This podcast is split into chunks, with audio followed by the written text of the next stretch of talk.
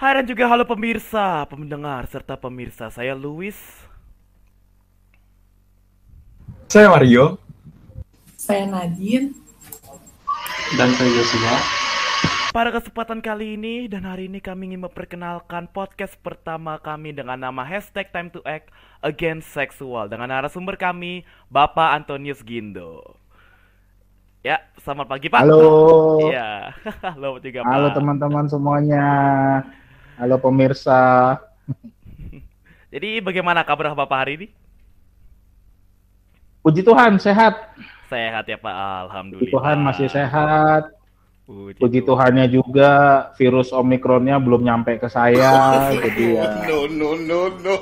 Jangan sampai dong, Pak. Jangan dong Pak, jangan Ya, jangan. jangan. Agak ngeri nih Pak, kita mau PTT Amit, nih. amit, amit, Ya Pak, wah amit, amit, amit, amit. saya saya nanti tertekan nih Pak. Eh, Udah tertekan sama Nadine kan? enggak juga Pak, enggak. Waduh, jangan begitu, Pak. Oke Pak, dengan ini Pak ya, dengan nama kita podcast kami Time to Act Against Seksual ya. Dari kabar 13.686 laporan ya dianalisis oleh Komnas Perempuan. Kekerasan dalam ranah privat yang mencakup hubungan dalam keluarga, KDRT juga ya. Dan dalam hubungan pribadi seperti pacaran. Hmm. Memiliki risiko yang besar dengan jumlah kasus mencapai 71% atau 9.637 kasus. Banyak sekali sih. Jadi, Pak, bagaimana sih pendapat Bapak yang mengenai kasus pelecehan seksual yang terjadi di dunia pendidikan? Terkhusus mengenai seorang pemuka agama yang melecehkan muridnya sampai hari ini, marak media sosial, Pak. Sampai di media sosial gitu ya. Wah, media sosial gitu ya internet kan emang parah gitu ya, Pak ya. Kita juga tahu kasusnya kan karena media sosial juga. Kalau nggak Oh. kan juga. Ya. Oke. Untuk tadi siapa ya? Luis ya. Oke. Iya. Tadi Luis mengatakan datanya cukup akurat juga ya. Ya, luar biasa dari kelompok ini membahas tentang kasus yang sedang yang sedang viral ya dan juga ya kita tahu tentang pelecehan seksual ini juga rawan dialami oleh usia-usia ya usia-usia remaja terutama meskipun nggak menutup kemungkinan juga yang usia dewasa pun juga juga bisa terjadi. Baik, pelecehan seksual menurut pendapat saya secara pribadi itu menjadi sesuatu hal yang ya tentu saja sangat memprihatinkan dan tidak bisa dibenarkan dengan cara apa pun. Apalagi dalam konteks dunia pendidikan, di mana seharusnya seorang guru atau seorang pendidik atau apa pun itu istilahnya, apalagi pemuka agama, itu yang seharusnya memberikan sebuah perlindungan, kemudian pelayanan, kemudian juga kepada apa kepada anak didiknya itu sebagai sebuah contoh perilaku, tapi ternyata malah melakukan seperti itu itu menjadi ya secara tanpa sadar membuat institusi pendidikan di Indonesia itu menjadi hal menjadi hal yang memalukan. Meskipun tidak melakukan secara langsung tapi kita sebagai guru ya saya pribadi sebagai guru juga ikut merasakan. Maksudnya jadi ya jadi kena. Ya karena pasti orang akan menjadi skeptis. Maksudnya akan menjadi pesimis bahwa ini saya mengaku diri sebagai seorang guru misalnya. Oh nama saya eh, Antonius Gindo saya sebagai guru. Kemudian orang pasti akan berpikir nih guru jangan-jangan temennya si itu. Kan dia sama-sama guru juga. Ya sangat memungkinkan sekali di zaman sekarang ini gitu loh. Makanya menurut pendapat saya itu menjadi sebuah hal yang ya tentu saja memalukan. Kenapa harus terjadi di ya khusus dunia pendidikan kenapa harus terjadi? Dan secara umumnya kenapa itu masih ada aja pelaku-pelaku atau orang-orang yang melakukan tindak pelecehan seksual. Jadi menurut saya ini menjadi sesuatu yang aduh ya tidak bisa dibenarkan dalam konteks apa pun ya, secara moral, secara aturan norma adat pun itu tidak bisa dibenarkan tindakan-tindakan seperti itu. Itu pendapat saya. Wah, jadi emang kalau udah ya Pak ya, kalau udah bergabung gitu gak boleh gitu lagi ya Pak. Banyak banget. Oke. Ya sama aja ya, ya dengan ya kayak ya kayak kayak misalnya dalam konteks Mm-mm. eh, kalian sebagai peserta didik atau pelajar gitu kan. Iya. Jika ada satu teman yang menyontek, ya anggaplah gampangnya ilustrasinya satu teman menyontek, apakah menjamin bahwa guru-guru tidak akan berpikiran ini anak-anak murid semuanya menyontek kan enggak. Pasti semua guru akan berpikiran pasti ada aja. Dan persepsi itu akan selalu muncul karena apa? Misalnya di kelas 11 IPS 4 ya ambil contoh ya. Karena kamu kan 11 IPS 4 ya. Di 11 IPS 4 ada dua orang atau tiga orang yang ketahuan mencontek. Kemudian begitu ada satu guru masuk, lalu berita tersebut viral, wih 11 IPS 4 ada yang ketahuan nyontek, lalu mendapat nilai nol, lalu mendapat sanksi. Apakah guru yang masuk ke kelas tersebut tidak akan berpikiran bahwa ini yang nyontek siapa nih selain tiga orang nih? Pasti ada nih. Nah, seperti itu penggambarannya. Ya pasti kita juga akan merasakan juga meskipun kita tidak terlibat langsung atau mungkin kita berbeda jauh, pasti akan apalagi sudah mendengar cerita-cerita yang viral seperti itu. Nah, itu sebagai tambahannya. Bener. Oke, terima kasih. Dunia tidak benar baik-baik saja. Ya, benar sekali. Ya, kira-kira seperti itu. ya. Nah, setelah tadi dari uh, ada pertanyaan dari Luis nih, Pak. Hmm. Sekarang nih saya nih yang mau nanya uh, kita sering mendengar nih Pak bahwa uh, pakaian yang terbuka atau pakaian yang seksi atau berbentuk lekuk tubuh sering menjadi suatu pemicu terjadinya tindak pelecehan dan kekerasan seksual di dalam masyarakat kita. Nah, hmm. kalau kita mengacu ke dalam kasus yang lagi hangat-hangatnya nih ya Pak, kita bisa melihat bahwa sekolah tempat terjadinya hal tersebut itu berbasis agama. Dan kalau kita lihat lagi, uh, para anggotanya, para siswinya, itu sudah pasti menggunakan pakaian yang sesuai dengan peraturan agamanya, yaitu sangat tertutup pakaiannya. Lalu, uh, menurut Bapak, apakah gaya pakaian ini tidak menjadi salah satu faktor terjadinya pelecehan seksual kalau misalkan tidak, berarti faktor apa saja yang bisa menyebabkan hal itu terjadi? Monggo Pak dijawab. Oke. Orang berpikir bahwa ya memang benar. Orang berpikir bahwa kalau ada tindakan pelecehan seksual itu terjadi karena pakaian. Sebetulnya itu pendapat yang menurut saya tidak tidak sepenuhnya tepat ya. Orang dengan pakaian tertutup saja, kembali misalnya si pelakunya ini memang sudah punya pemikiran yang wow, wownya di sini adalah wownya itu untuk melakukan tindakan pelecehan, ya pasti itu akan tetap terjadi pelecehan tersebut. Sekarang begini, pakaian bukan menjadi salah satu penentu faktor, kayak tadi saya katakan. Kenapa? Karena kalau orang tersebut sudah punya pemikiran kotor, ya anggaplah kita ya kita bicara agak agak sedikit terbuka ya terbuka maksudnya agak ya mungkin agak sedikit belak-belakan di sini. Misalnya orang tersebut kecanduan film porno, pastikan dong ada pengaruhnya lah. Apalagi di sini saya melihat ya mungkin ada Nadine perempuan, tapi sorry ya Din ya, bukan maksud melecehkan. Tapi biasanya para orang-orang yang suka nonton film porno itu kan adalah kebanyakan adalah para pria. Dan yang memang pelaku pelecehan seksual mayoritasnya pun juga adalah para pria.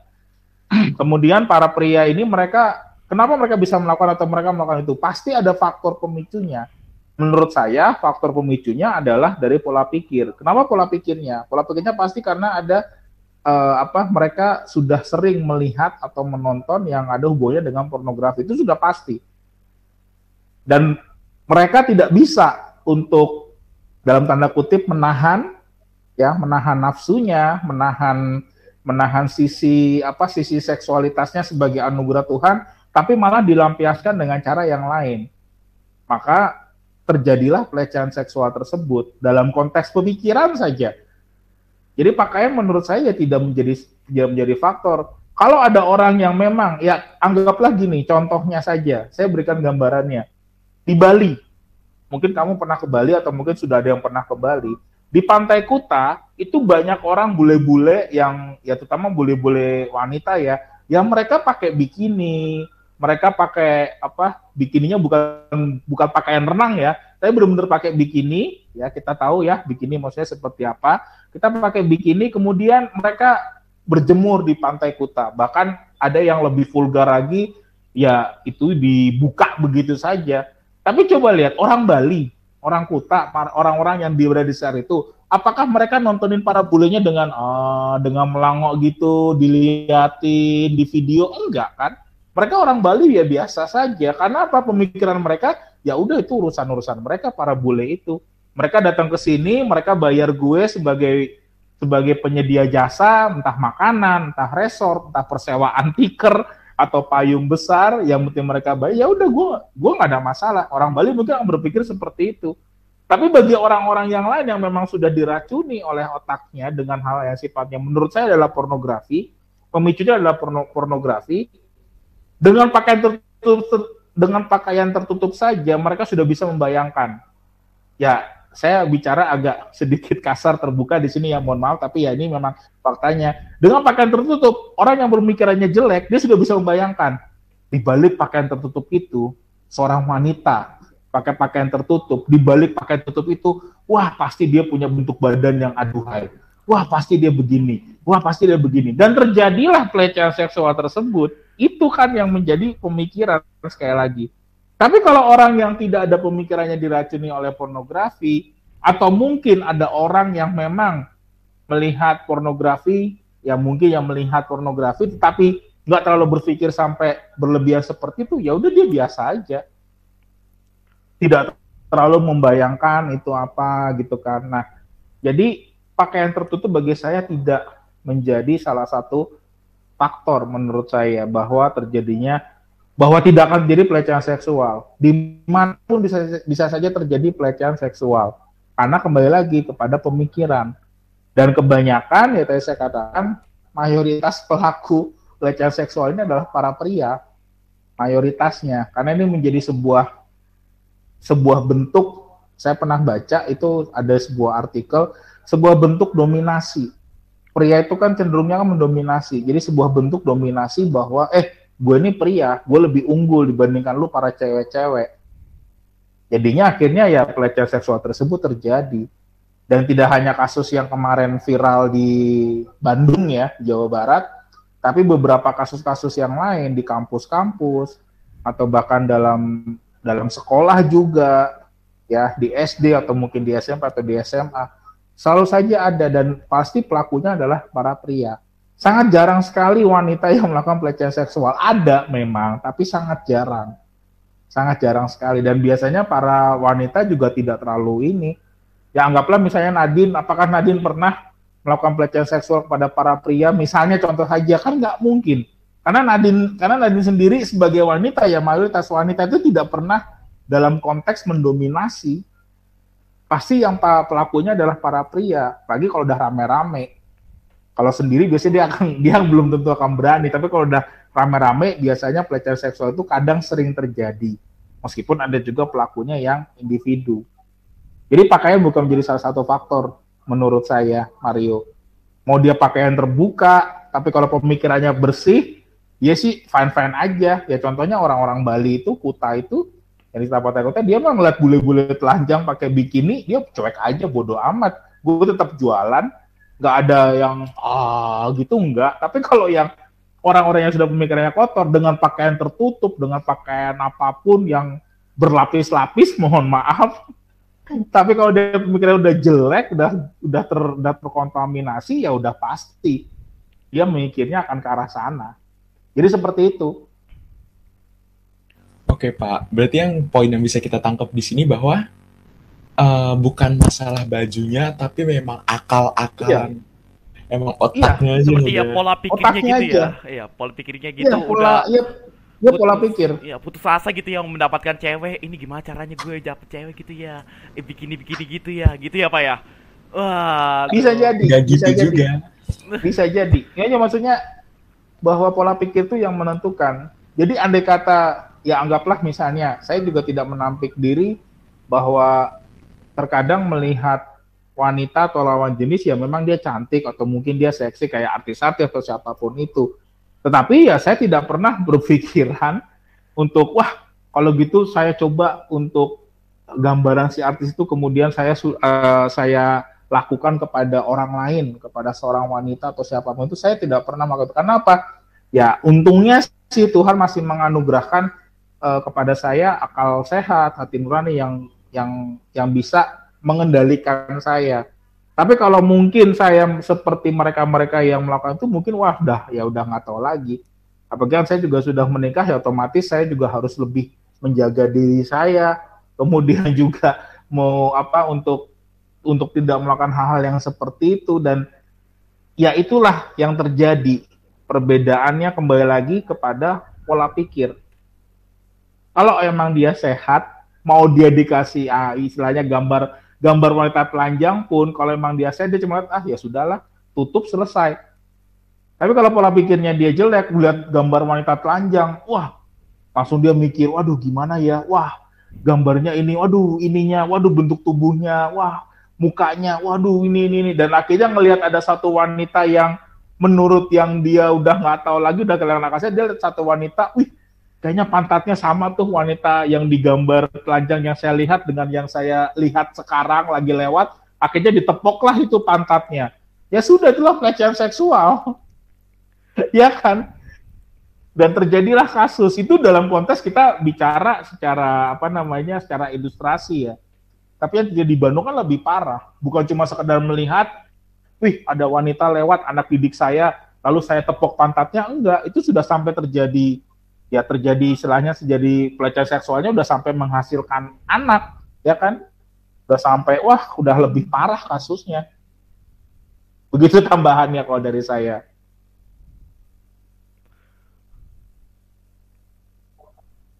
Wah, makasih banget Pak untuk jawaban yang super lengkap tadi.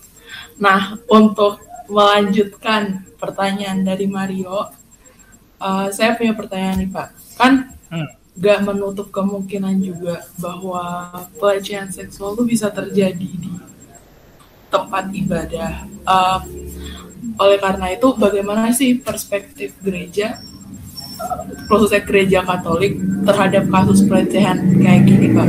Apakah bertentangan dengan ajaran iman Katolik? Oke, kalau kita berbicara tentang ajaran iman Katolik secara secara khusus, ya memang tidak tidak ada dokumen gereja secara khusus, memang tidak terlalu terperinci. Tapi gampangnya saja, saya daripada kita harus berbicara dengan bahasa-bahasa teologi atau dokumen-dokumen gereja yang jelimet itu cukup banyak. Saya gampangnya saja meng, meng, apa, meng, meringkas dengan satu pernyataan ini kita lihat dalam 10 perintah Allah. 10 perintah Allah itu kalau kamu masih ingat dari 10 perintah Allah itu ada satu perintah kalau tidak salah itu di nomor 6. Jangan berzina. Dah titik. 10 perintah Allah semua gereja Kristiani baik Katolik, Protestan, Ortodoks, kemudian Anglikan apa pun itu itu pasti akan yang namanya gereja Kristen ya pasti mengakui 10 perintah Allah tersebut Ya kalau di agama lain kan pasti berbeda, mereka tidak mengakui. Tapi kalau kita lihat dalam agama Yahudi saja, Kristen, kemudian dalam apa dalam Kristen Katolik ataupun yang lain-lain aliran, aliran tersebut pasti mengakui 10 perintah halal tersebut. Dan salah satu perintahnya adalah jangan berzina. Itu sudah jelas itu itu sudah jelas menggambarkan bagaimana kedudukan 10 perintah halal ini mau menaungi semua apa yang dilakukan dalam ajaran-ajaran Kristen yang lain. Ya kalau kita berbicara jangan jangan berzina, ya pasti otomatis kita sudah bisa tahu bahwa berzina pelecehan seksual itu termasuk dalam bentuk salah satunya adalah dalam bentuk ber, apa perzinahan tersebut. Jadi daripada kita harus melihat kepada aturan-aturan gereja Katolik atau dokumen-dokumen gereja yang memang ya pas saya yakin pasti cukup banyak tapi kita bisa melihat saja dalam 10 perintah Allah jangan berzina itu sudah cukup jelas. Perzinahan itu dalam apa saja ya kita bisa bisa kita bisa kaitkan dengan salah satunya pelecehan seksual ini. Itu sebagai satu bentuk perzinahan, baik secara mata, pikiran, apalagi dalam bentuk tindakan. Itu sudah jelas. Tuhan Allah sudah mengatakan jangan berzina. Ya berzina saya sudah sudah dilarang, apalagi dikaitkan dengan pelecehan seksual. Jadi menurut saya pasti gereja Katolik juga sudah paham dan kita sebagai umatnya juga pasti sudah diajarkan jangan berzina itu termasuk juga artinya atau maknanya adalah pelecehan seksual ini. Nah, kalau dalam dalam perkembangan di gereja Katolik tentu saja pelecehan seksual menjadi satu permasalahan sensitif ya ini mungkin kamu juga pernah baca, kalau saya bisa jelaskan secara singkatnya dalam forum ini atau dalam podcast ini, bahwa pelecehan seksual dalam gereja Katolik itu sudah bukan sesuatu yang tabu. Maksudnya apa? Ada pelakunya. Dalam lingkup gereja itu sudah ada. Apakah pelakunya diproses? Ya, ada proses dalam dalam dalam intern gereja Katolik itu baik di dunia maupun di Indonesia. Makanya Paus Fransiskus kalau saya pernah baca itu di tahun kalau tidak salah di tahun ini 2021 ini bahwa Paus Fransiskus itu juga sudah apa eh, memberikan sebuah catatan di sini saya baca ada catatan pastoral dari Paus Fransiskus yang namanya Vos Etis eh Vos Estis Lux Mundi, kamu adalah terang dunia, di mana Paus mewajibkan setiap keuskupan di dunia untuk mendirikan satu atau lebih sistem yang terbuka, stabil, dan mudah diakses untuk penyerahan laporan tentang pelecehan seksual. Jadi Paus Fransiskus sendiri itu sudah memberikan catatan atau sebuah instruksi di mana semua keuskupan di seluruh dunia itu menangani atau bahkan mendirikan atau bahkan membentuk sebuah sistem sebuah cara di mana pelecehan seksual itu jangan sampai terjadi di dalam gereja Katolik. Jadi kira-kira seperti itu. Tetapi yang namanya pelanggaran saya yakin pasti ada. Kita tidak bisa menutup diri hal itu. Jadi kalau di kasus yang kamu ceritakan di awal tadi bahwa oh itu di yang kaitannya dengan apa boarding school asrama yang ada hubungannya dengan agama Islam ya saya yakin di agama Katolik pun atau di agama yang lain pelecehan seksual itu juga ada. Hanya saja mungkin tidak terekspos, tapi ada. Nah kembali lagi, jangan berzina itu sudah menjadi kata kunci bagi gereja Katolik untuk menghindarkan atau untuk mewajibkan semua umatnya tidak melakukan yang diperintahkan oleh Allah itu sebetulnya sudah paling sederhana. Tapi yang namanya manusia kan ya, pasti kan berdosa manusia tidak sempurna 100%, pasti ada hal-hal yang membuat dia menjadi tidak sempurna sebagai manusia. Salah apa? Ya dosa tersebut. Nah, kira-kira seperti itu. Oke Pak, terima kasih untuk jawaban yang benar-benar udah jelas banget. Sekarang uh, Yosua bisa bertanya.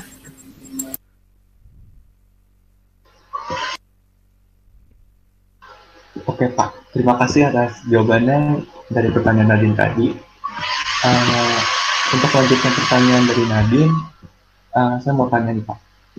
Di, 11, di kelas 11 ini kita kan pernah belajar ya Pak mengenai gereja sebagai persekutuan yang terbuka. Nah, menurut Bapak, kira-kira apa yang bisa gereja lakukan atau gereja amalkan untuk untuk menunjukkan sifat keterbukaannya terhadap kasus pelecehan seksual di lingkungan masyarakat. Silakan Pak. Oke, kaitannya dengan gereja persekutuan yang terbuka. Ya tentu saja dari pihak gereja sendiri keterbukaannya ini tidak berarti bahwa tidak berarti bahwa si korban pelecehan seksual ini hanya dilihat dari agamanya apa gitu kan. Tentu gereja tidak hanya sekedar itu bahwa oh kalau dia bukan orang Katolik, nggak akan saya bantu atau gereja tidak akan bersuara tidak. Tapi gereja melihat secara umum, karena keterbukaan gereja itu kan sifatnya adalah umum, di mana dia melihat tidak hanya dalam versi umat Katolik aja, tapi ada kasus yang tadi dicontohkan pelecehan seksual tersebut, ya tentu saja gereja juga memberikan perhatian, gereja juga memberikan sebuah ya istilahnya keprihatinan kemudian bantuan kalau memang dirasa perlu bantuan untuk mungkin tim konseling kah atau mungkin apa gitu kan nah itu yang dilakukan oleh gereja katolik dalam menunjukkan keterbukaannya cuma memang di sini juga untuk menghadapi pelecehan seksual, gereja Katolik itu tidak tidak serta merta membuka atau mengekspos gitu ya. Maksudnya apa? Bahwa gereja juga bersikap hati-hati juga supaya kasus ini tidak cuma sekedar viral ya. Wah, viral di gereja Katolik ada kasus pelecehan seksual tidak. Tapi gereja menyelesaikannya juga dengan secara hati-hati. Intinya adalah tidak perlu terlalu dibuka, dalam konteks ini tidak perlu terlalu dibuka, tetapi gereja mencoba merangkul. Yuk ada mediasi, yuk ada komunikasi, pembicaraan. Pendampingan kepada korban, iya. Kepada pelaku pelecehan seksual, kalau misalnya dia seorang Katolik, ya tentu akan diberikan pendampingan juga supaya minimal dia dalam tanda kutip disembuhkan. Tetapi juga gereja tidak tidak tidak sekedar menutup diri bahwa oh ini kasusnya di luar gereja Katolik, misalnya kasus yang di Bandung, wah berarti gereja Katolik nggak usah terlibat. Tidak. Kalau gereja Katolik diminta, pasti gereja akan membantu. Misalnya, eh tolong dong dari gereja Katolik nih tili, uh, kirim tim konseling misalnya, ya nggak masalah, ya nggak masalah. Dan kasus pelecehan seksual ini tentu saja gereja tidak tidak serta merta menutup diri atau istilahnya gereja tidak serta merta tidak peduli, gereja pasti akan selalu peduli. Minimal mendampingi korban. Karena proses healing ya, eh kok healing sih? Maksudnya proses penyembuhan traumatis dari si korban ini, dari pelecehan seksual ini, tentu tidak bisa hanya dalam waktu satu kali saja. Itu mesti berkali-kali. Dan gereja siap untuk itu. Dan selama ini juga menurut saya gereja sudah sudah cukup aktif, apalagi kalau kita berbicara tentang pelecehan seksual dalam forum-forum diskusi, baik yang diadakan oleh pemerintah maupun diadakan oleh LSM, gereja juga ikut terlibat. Mengirimkan tim ahli atau mungkin mengirimkan narasumber atau juga mau mengirimkan catatan tentang pelecehan seksual atau mungkin pendapat dari gereja atau tentang pelecehan seksual tersebut, ya pasti gereja akan selalu seperti itu. Jadi menurut saya keterbukaan gereja dalam kasus pelecehan seksual ini ya ada kehati-hatian tetapi juga gereja tidak serta merta lantas menjadi apa menjadi kaku. Gereja tetap berusaha menyikapinya dengan bijaksana. Menurut saya sih seperti itu dari siapa tadi oh Yosua ya ya gitu oke pak jadi poin yang bisa kita ambil itu pasti gereja uh, akan turun tangan ya pak untuk Betul. mendampingi korban si hmm. korban pelecehan ini Thank you, Pak. Oke. Okay. Nah, sekarang nih Pak, kan tadi kan kita udah dengar kalau misalkan bagaimana tindakan gereja, bagaimana peran gereja yang akan diambil kalau misalkan ada eh, kasus-kasus uh, seperti pelecehan seksual. Nah, kalau sekarang uh, apa nih dari Bapak sendiri yang bisa dilakukan entah dari Bapak sebagai seorang guru ataupun sebagai seorang orang tua, terus bagi kita seorang murid, seorang teman-teman untuk mengedukasi sesama kita tentang bagaimana bahayanya pelecehan seksual. Oke, untuk Mario pertanyaannya untuk menghadapi pelecehan seksual ya. Bagaimana yang harus dilakukan? Bahwa pelecehan seksual itu bisa bisa terjadi di ya istilahnya bisa terjadi di mana saja ya, terutama di tempat-tempat umum. Nah, saya berpendapat bahwa kalau sebagai ya kita berbicara dua versi menurut saya gini. Pendapat saya adalah ada dua jenis ya istilahnya dua dua jenis manusia maksudnya pria dan wanita kalau untuk si pria, saya saya berbicara dari pria dulu. Kalau untuk pria adalah mereka-mereka yang punya pemikiran untuk mau melecehkan, melecehkan wanita atau melecehkan cewek ya, ibaratnya seperti itu. Coba pikirkan ber, ber, berpikir terbalik. Kalau nanti para pria-pria yang mungkin nanti mendengarkan podcast ini nanti punya anak perempuan, mau nggak anak perempuannya diperlakukan seperti itu? atau punya saudara perempuan, kakak perempuan, adik perempuan, ibu kamu sendiri, mau nggak diperlakukan seperti itu? Jadi misalnya kayak apa lagi jalan tiba-tiba di sweet sweetin bagi para cowok-cowok, sweet sweet, wih mau ke mana cewek? Bayangkan itu ibu kamu, saudara kamu, laki apa yang perempuan, adik kamu, kakak kamu diperlakukan seperti itu. Bagaimana kamu para pria-pria berpikirnya? Kalau kamu para pria-pria yang mendengarkan ini lalu merasa, wah nggak bisa pak, enak aja, itu kan nyokap gue, itu kan saudara gue, itu kan kakak gue, itu adik gue, wah bakal gue bela. Ya sama, kalau terjadi kalau kamu juga melakukan hal yang sama kepada para cewek-cewek yang mungkin nggak kamu kenal atau mungkin yang kamu kenal. Jadi untuk para pria-pria, untuk para cowok-cowok, bersikap gentle lah. Kalau memang ada cewek atau mungkin ada wanita yang memang menurut kamu dia menarik, ya sudah simpan saja dalam hati.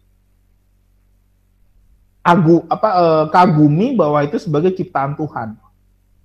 Tuhan menciptakan, wah ada cewek cakep, wah luar biasa Tuhan. Ya sudah sekedar itu. Tidak perlu diekspresikan dengan bersiul-siul, bersuit-suit, manggil, cewek mau ke mana, sombong amat sih lo, gitu doang. Ya jangan jangan seperti itu. Ya jadi jadi ya jadi berpikirnya terbalik. Kemudian untuk yang cewek-cewek berani. Kalau saya kalau saya berpendapat bahwa cewek-cewek beranilah kalau memang ada para pria-pria yang terindikasi akan melakukan pelecehan seksual, kamu harus bisa dengan tegas menolak. Jadi para cewek-cewek harus berani. Di sini kita tidak berbicara lagi dominasi gender bahwa pria dan wanita itu lebih tinggi pria tidak. Ingat bahwa kita wanita dan pria diciptakan oleh Tuhan itu sama dan sederajat. Jadi ya udah, kalau memang kamu punya apa kamu punya keberanian, mereka para pelaku pun toh juga tidak akan berani lagi. Dan kebanyakan para pelaku yang biasanya kalau istilahnya kan kayak catcalling ya, kayak sweet-sweet, manggil-manggil, nah itu tuh biasanya mereka beraninya hanya berkelompok. Kalau sendiri nggak bakal berani. Sehingga kamu harus punya keberanian para cewek-cewek harus berani mengatakan apaan sih lo? Lalu kalau dibalesin, wah gitu aja marah, sombong amat lo, ntar punya nih. Ya lawan balik, laporkan kalau perlu. Laporkan kalau perlu. Dan saya yakin banyak lembaga-lembaga atau bahkan kalau perlu di zaman sosial media sekarang ini viralkan. Biar mereka para pelaku itu menjadi malu. Ya kan? Biar mereka para pelaku itu menjadi malu. Viralkan. Seperti yang dialami oleh para cewek-cewek ya apa di kampus tertentu ya ada beberapa kampus yang terindikasi dosennya atau ada yang oknum dosennya melakukan pelecehan seksual, para cewek-cewek ini mereka berani. Sekarang udah banyak kok lembaga-lembaga L, apa LSM atau bahkan banyak komunitas-komunitas publik yang menaungi korban-korban atau mereka-mereka para wanita yang mengalami pelecehan seksual. Jadi laporkan aja. Ada banyak nomor kontaknya. Jadi menurut saya adalah berani. Pakaian kamu yang mungkin kamu pengen ah gue pengen pakai pakaian seksi ah jalan ke mall. Ya itu sebagai bentuk ekspresi ya silahkan saja saya tidak melarang.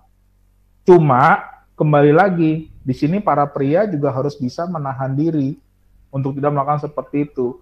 Dan saya berpendapat bahwa yang namanya para pria ini ya pendidikannya bukan cuma sekedar apa eh, sekedar teori dalam menghormati wanita, menghormati ibu. Ya bayangkan para pria itu adalah calon ibu dari apa para wanita itu adalah calon ibu dari anak-anak kamu. Ya kalau kamu punya anak perempuan, gimana rasanya anak perempuan kamu dilecehkan? Pastikan kamu sebagai bapak nggak mau dong, nggak rela dong. Dan nanti pun kalau seandainya nih, seandainya nih, saya nanti punya anak, saya nanti saya punya anak, saya punya anak cowok misalnya, Tuhan memberikan kepada saya anak cowok.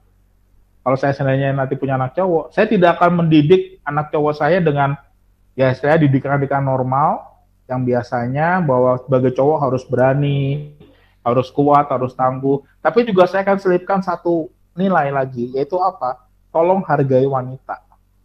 Tolong hargai perempuan. Saya akan katakan itu kepada anak saya, nanti kalau misalnya anak saya nanti cowok, diberikan nama Tuhan, saya akan tambahkan bahwa pendidikannya adalah, tolong kamu hargai wanita. Jangan melakukan pelecehan seksual kalau ada wanita yang memang menurut kamu adalah menarik wanita tersebut, jangan kamu tepok pantatnya atau jangan kamu siul-siul atau mungkin jangan kamu raba-raba, enggak. saya akan berikan itu. Saya sudah komitmen kepada diri saya dan juga kepada istri saya bahwa oh saya akan berikan pendidikan itu. Jadi biar menghormati. Jadi tidak lagi mendominasi bahwa oh karena gue sebagai cowok, sebagai pria, maka gue bisa berbuat semaunya.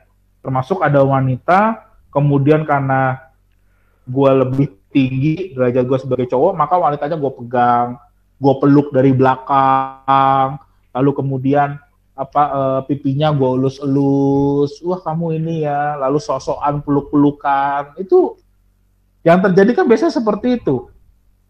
Padahal kan wanita, makanya saya katakan wanita harus berani menolak. Kalau misalnya memang ada yang ada cowok atau pria yang seolah-olah pengen meluk kamu dari belakang, ya kamu lawan.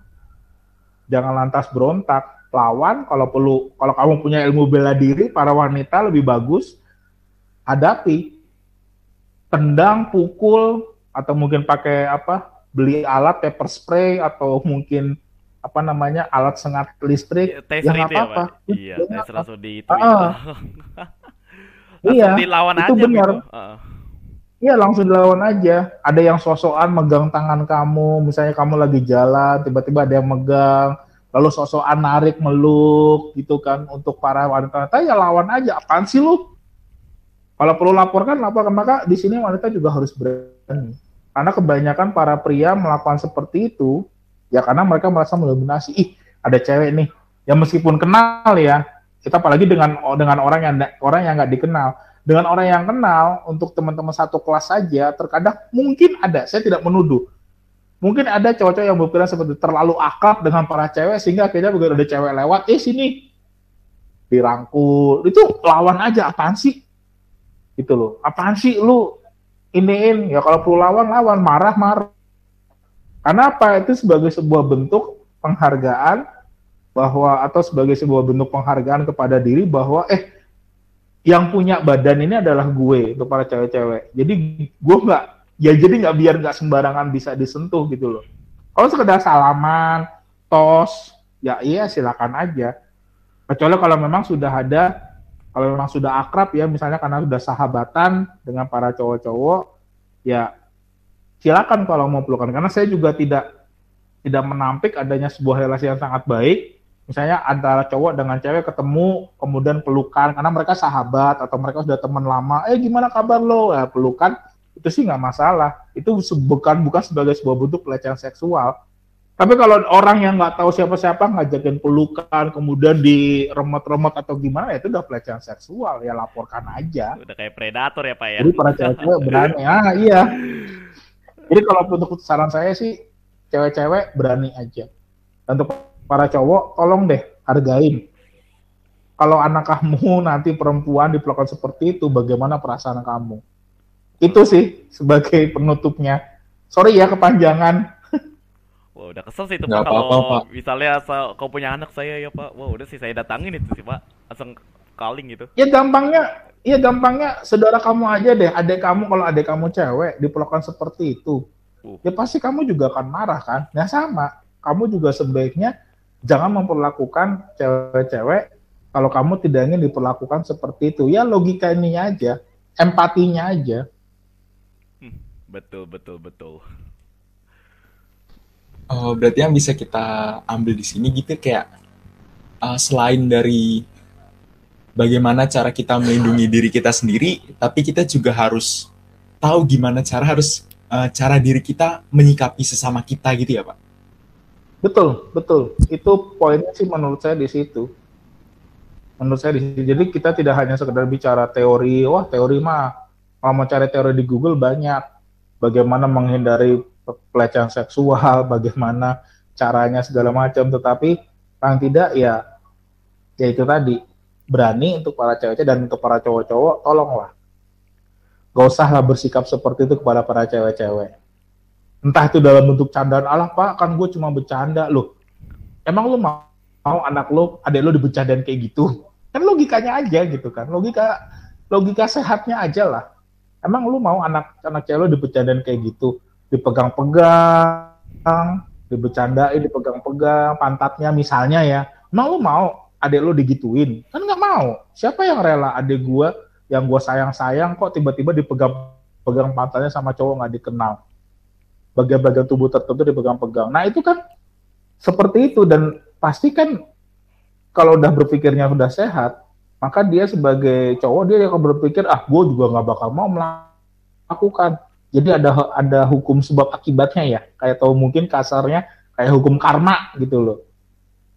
Bisa terjadi ya, meskipun kita nggak terlalu percaya seperti itu, tapi terkadang kan itu bisa aja berbalik. Amit-amitnya, semoga kita nggak mengalami itu. Nah, oke nih Pak, makasih banyak penjabaran yang panjang kali lebar kali tinggi tapi sangat menampar nih.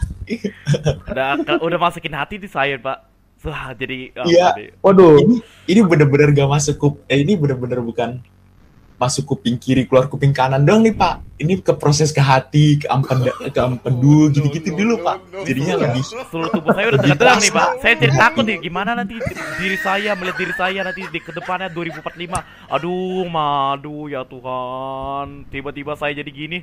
Aduh. makanya- gitu Pak. ya makanya mulai ya mulai mulai mulai dari sekarang ya mungkin nanti untuk yang dengerin atau mungkin untuk yang melihat tayangan ini atau mungkin Ah. mendengarkan ya paling tidak kan sudah bisa mulai berpikir iya ya kalau gua ngelihat cewek lagi nongkrong sama teman-teman tuh dia misalnya cowok-cowok ya ya ya kira-kira kalau kalau diperlakukan seperti itu bagaimana? Oh ya satu lagi untuk para cewek-cewek juga. Karena para cewek-cewek terkadang kan kalau mereka lagi ramai-ramai kadang kan suka ngodain cowok-cowok nih. Ya kan kadang-kadang loh ya saya tidak menuduh kadang-kadang. Kadang-kadang para cewek-cewek juga seperti itu ya ampun tuh ganteng banget ya ampun itu sebagai sebuah bentuk pelecehan juga sebetulnya tanpa sadar ingat kan dulu saya dulu pernah eh dulu kalau nggak salah sekitar tahun 2018 saya ingat kasusnya jadi ini eh, agak out of track ya tapi ini ada tapi ini ada hubungannya jadi tahun 2018 waktu itu mungkin kamu masih ingat, kamu mungkin waktu itu masih SMP atau masih SD ya, tiga tahun lalu, eh 2018 4 tahun lalu ya, 4 tahun lalu. Iya. 4 tahun lalu ya, SMP lah, mungkin ya, mungkin masih SMP tuh. Nah itu tuh ada Asian Games, mungkin kamu pernah dengar kasusnya. Salah satu atlet bulu tangkis kita, kalau tidak salah namanya, dia berhasil memenangkan satu pertandingan bulu tangkis. Kemudian meluapkan ekspresinya karena dia menang gitu kan dia buka kaos Mm-mm. yang namanya atlet kan badannya bagus ya atlet badminton atlet sepak bola kan badannya bagus ya nggak mungkin atlet atlet apa badminton badannya seperti apa namanya ya, badannya overweight gitu kayaknya sih nggak mungkin ya. Paling nggak badannya kan bagus karena dia latihan fisik. Membukalah dia kaosnya dibuka. Kemudian dia berteriak menang. Wah pokoknya menang gitu kan. Nah terus fotonya itu viral dan fotonya itu dijadikan sebagai headline news di beberapa media cetak elektronik pokoknya viral lah fotonya dia pada saat buka kaos itu. Nah komen-komennya yang saya lihat waktu di sosial media di Instagram komen-komen dari para cewek-cewek ini sangat apa ya bagi saya ini agak lucu. Mungkin kalau kamu pernah pernah baca atau kamu pernah lihat salah satu komen yang lucunya adalah bagaimana ada cewek yang dengan secara sadar. Ini ya dengan secara sadar dia mengetik di kolom Instagram karena pakai sosial media Instagram. Dia dengan secara sadar mengatakan menulis di komen tersebut wah melihat badan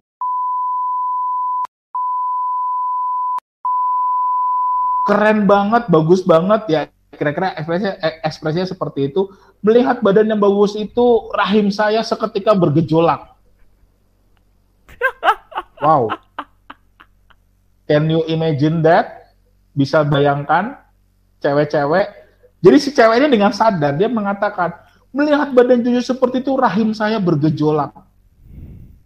Ada lagi komen yang lain saya lupa tapi kurang lebih ekspresinya sama. Wah hati saya mendidih terbakar. Ya ampun ganteng banget. Ya ampun badannya. Ya ampun saya merasa. Wah ada yang agak cukup vulgar dia mengatakan waduh birahi saya naik melihat badan seperti itu. Wow. Apakah itu tidak satu bentuk pelecehan seksual? Pasti iya. Tetapi apa? Pak cewek-cewek itu yang menulis itu tidak mengakui. Ya dalam tanda kutip ya. Mereka hanya mengatakan mereka ikut ber, saya ikut bergembira aja kok dengan keberhasilan lalu saya tulis komen lalu kenapa enggak? Nah, dari kasus tersebut bagi saya adalah para cewek-cewek di sini juga harus hati-hati. Kebanyakan para cewek-cewek kan ya dia bisa aja mengagumi ya mungkin kalau di zaman sekarang usia-usia remaja SMA ya mengagumi artis artis-artis tertentu. Misalnya kayak yang lagi ngatain sekarang kan artis Korea ya. Ada artis Korea yang mukanya ganteng atau mungkin yang badannya bagus atau mungkin apa. Lalu kemudian si artis Korea tersebut tiba-tiba lagi ke pantai terus dia buka baju lalu viral gitu kan. Wah langsung wah langsung teriak-teriak segala macam ya itu sebagai salah satu bentuk pelecehan seksual juga menurut saya tetapi ya terkadang para wanita juga tidak sadar atau mungkin mereka belum belum sadar atau belum aware akan hal ini nah maka kita harus kita harus adil perspektif kita atau pembicaraan kita harus adil bahwa pelaku pelecehan seksual meskipun mayoritas pria tapi para wanita juga tanpa sadar melakukan pelecehan seksual tersebut. Apa logikanya melihat seorang atlet dengan badan bagus lalu tiba-tiba dia dengan sadar mengetik rahim saya bergejolak. Berarti kan dia seolah-olah ingin mengatakan bahwa eh ya saya bicara kasar ya, sorry. Dia terangsang melihat badannya ini kan. Sama kayak para pria juga terangsang melihat wanita yang baheno, wanita yang seksi. Tetapi kan kalau para pria terkadang lebih lebih apa mengungkapkannya secara fisik tindakan kan mungkin diremas kayak atau mungkin dipegang bagian yang seksi tersebut. Tapi mungkin wanita mengungkapkannya secara dalam bentuk tulisan, tetapi intinya kan tetap sama. Ada bentuk pelecehan seksual terhadap masing-masing jenis tersebut, baik pria maupun wanita. Nah, maka di sini para wanita juga harus hati-hati. Jadi kita harus bersikap adil juga bahwa tidak kalau misalnya wanita nggak pengen digituin, ya wanitanya juga jangan gitu juga. Kalau ada cowok yang memang dengan badannya bagus, gitu kan, badannya keren, berotot, berisi, mukanya ganteng, glowing, wah pokoknya perfect banget lah. Ya kita para wanita, ya para wanita juga jangan atas, ih gila ganteng banget, ya ampun, cowok jadiin gue dong pendamping hidup lo, gue mau kok di madu, gue mau kok dijadiin istri kedua. Nah, Kayak gitu kan sebagai sebuah pelecehan seksual juga dong. Ya kan? Dan tiba-tiba si cowoknya lantas nengok lalu mengatakan, ya ampun Cin, kok gitu amat sih mikirnya kita sama-sama keles ternyata bencong. Kata waria. Jadi ilfil ceweknya. Ya ternyata setipe jari ngetril, ya kan?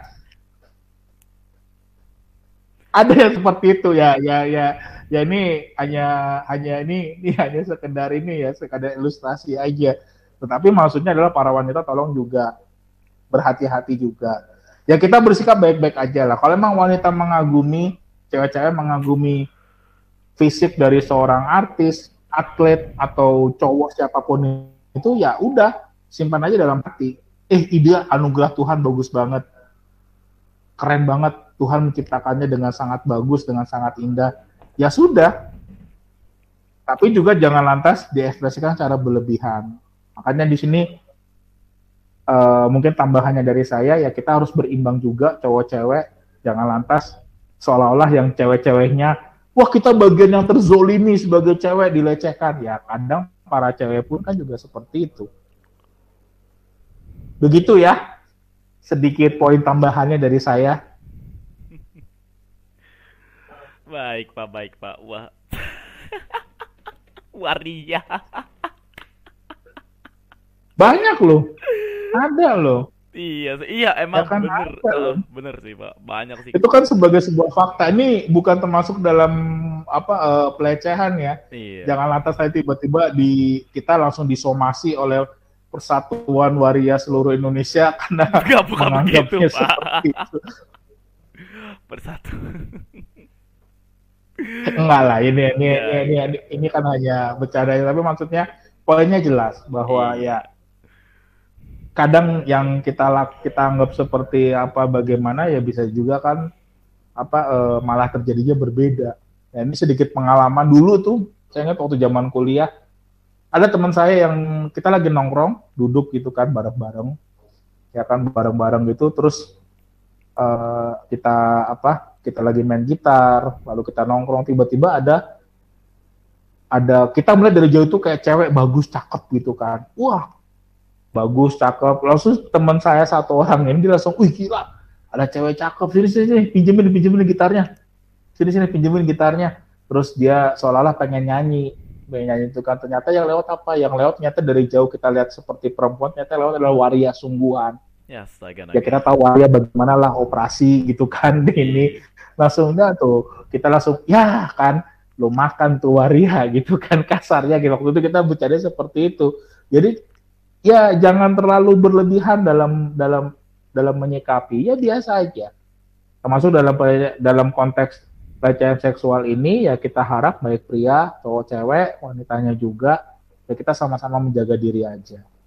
Baik lagi ke poin yang sebelumnya cewek tolong berani kemudian kalau cowok hargai. Dan juga cewek juga harus bisa bersikap baik tidak perlu berlebihan cowoknya juga tidak perlu berlebihan juga begitu kira-kira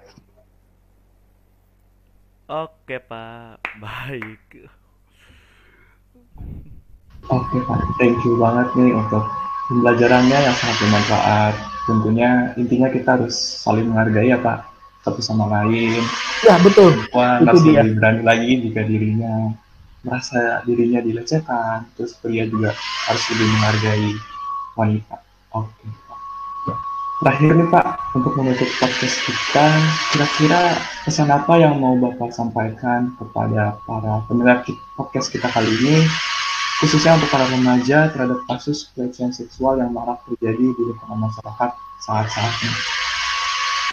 Silakan Pak.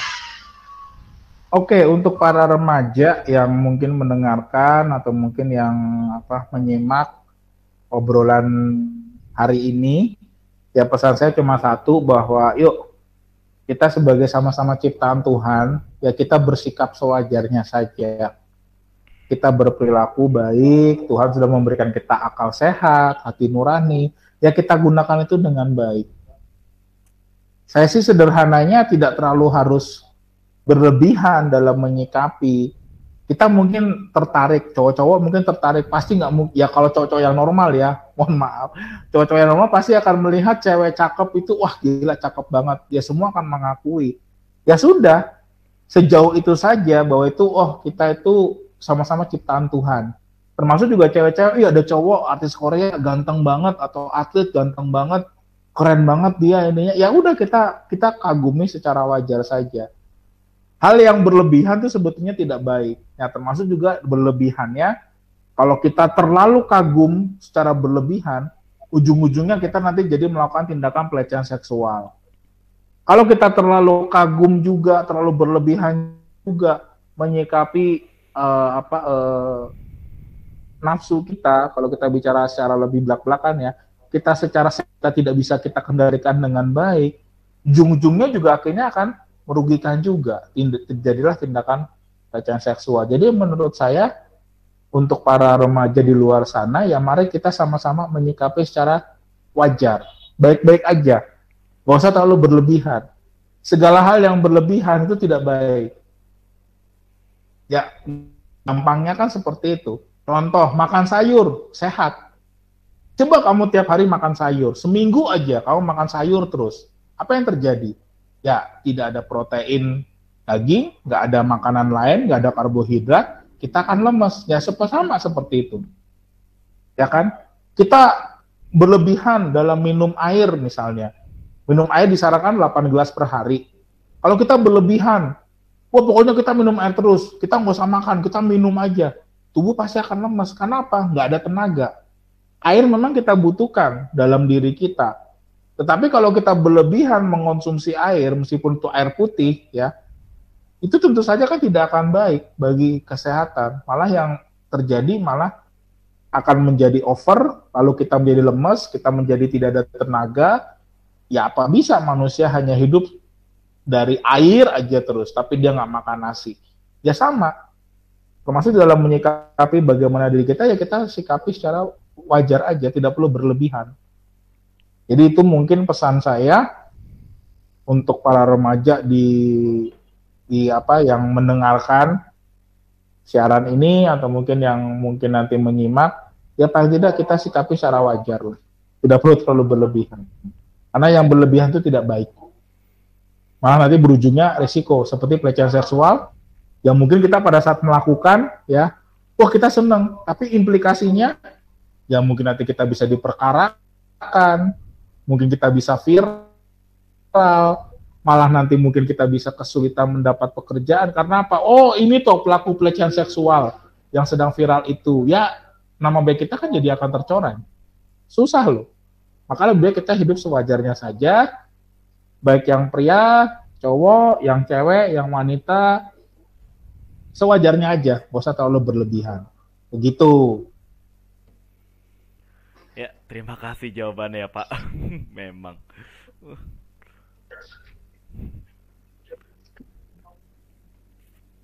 Uh, baik Pak, setelah kita mendengarkan bagaimana Bapak memberikan wejangan-wejangan, curhat nih kepada kita, kita juga dengerin Bapak gimana Bapak menceritakan ya pandangan-pandangannya Bapak tentang permasalahan yang sedang heboh yaitu maraknya kasus pelecehan seksual.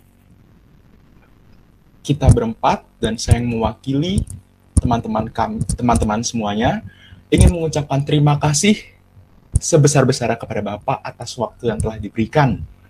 Kiranya Oke, saya juga terima kasih loh. Ya. Kiranya dan semoga apa yang telah Bapak sampaikan uh, pesan-pesan, curhat-curhatan yang udah Bapak sampaikan kepada kita bisa kita amalkan. Ya gampangannya kita bisa mengubah pola pikir kita dulu nih tentang bagaimana kita harus menyikapi sesama kita sebagai makhluk cipta, ciptaan Allah. Sekali lagi, saya mengucapkan terima kasih sebesar-besarnya kepada Bapak atas waktu yang telah diberikan. Terima kasih juga kepada teman-teman Ya. Luar biasa. Enggak, enggak apa-apa Pak. Eh, ini mah hanya kita doang kok Pak. Santai ya. aja. Terima kasih juga untuk teman-teman yang setia untuk melihat bincang-bincang dan mendengarkan pesan-pesan curhat-curhatan kami. Terima kasih atas waktunya. Sampai berjumpa di lain waktu. Bye-bye.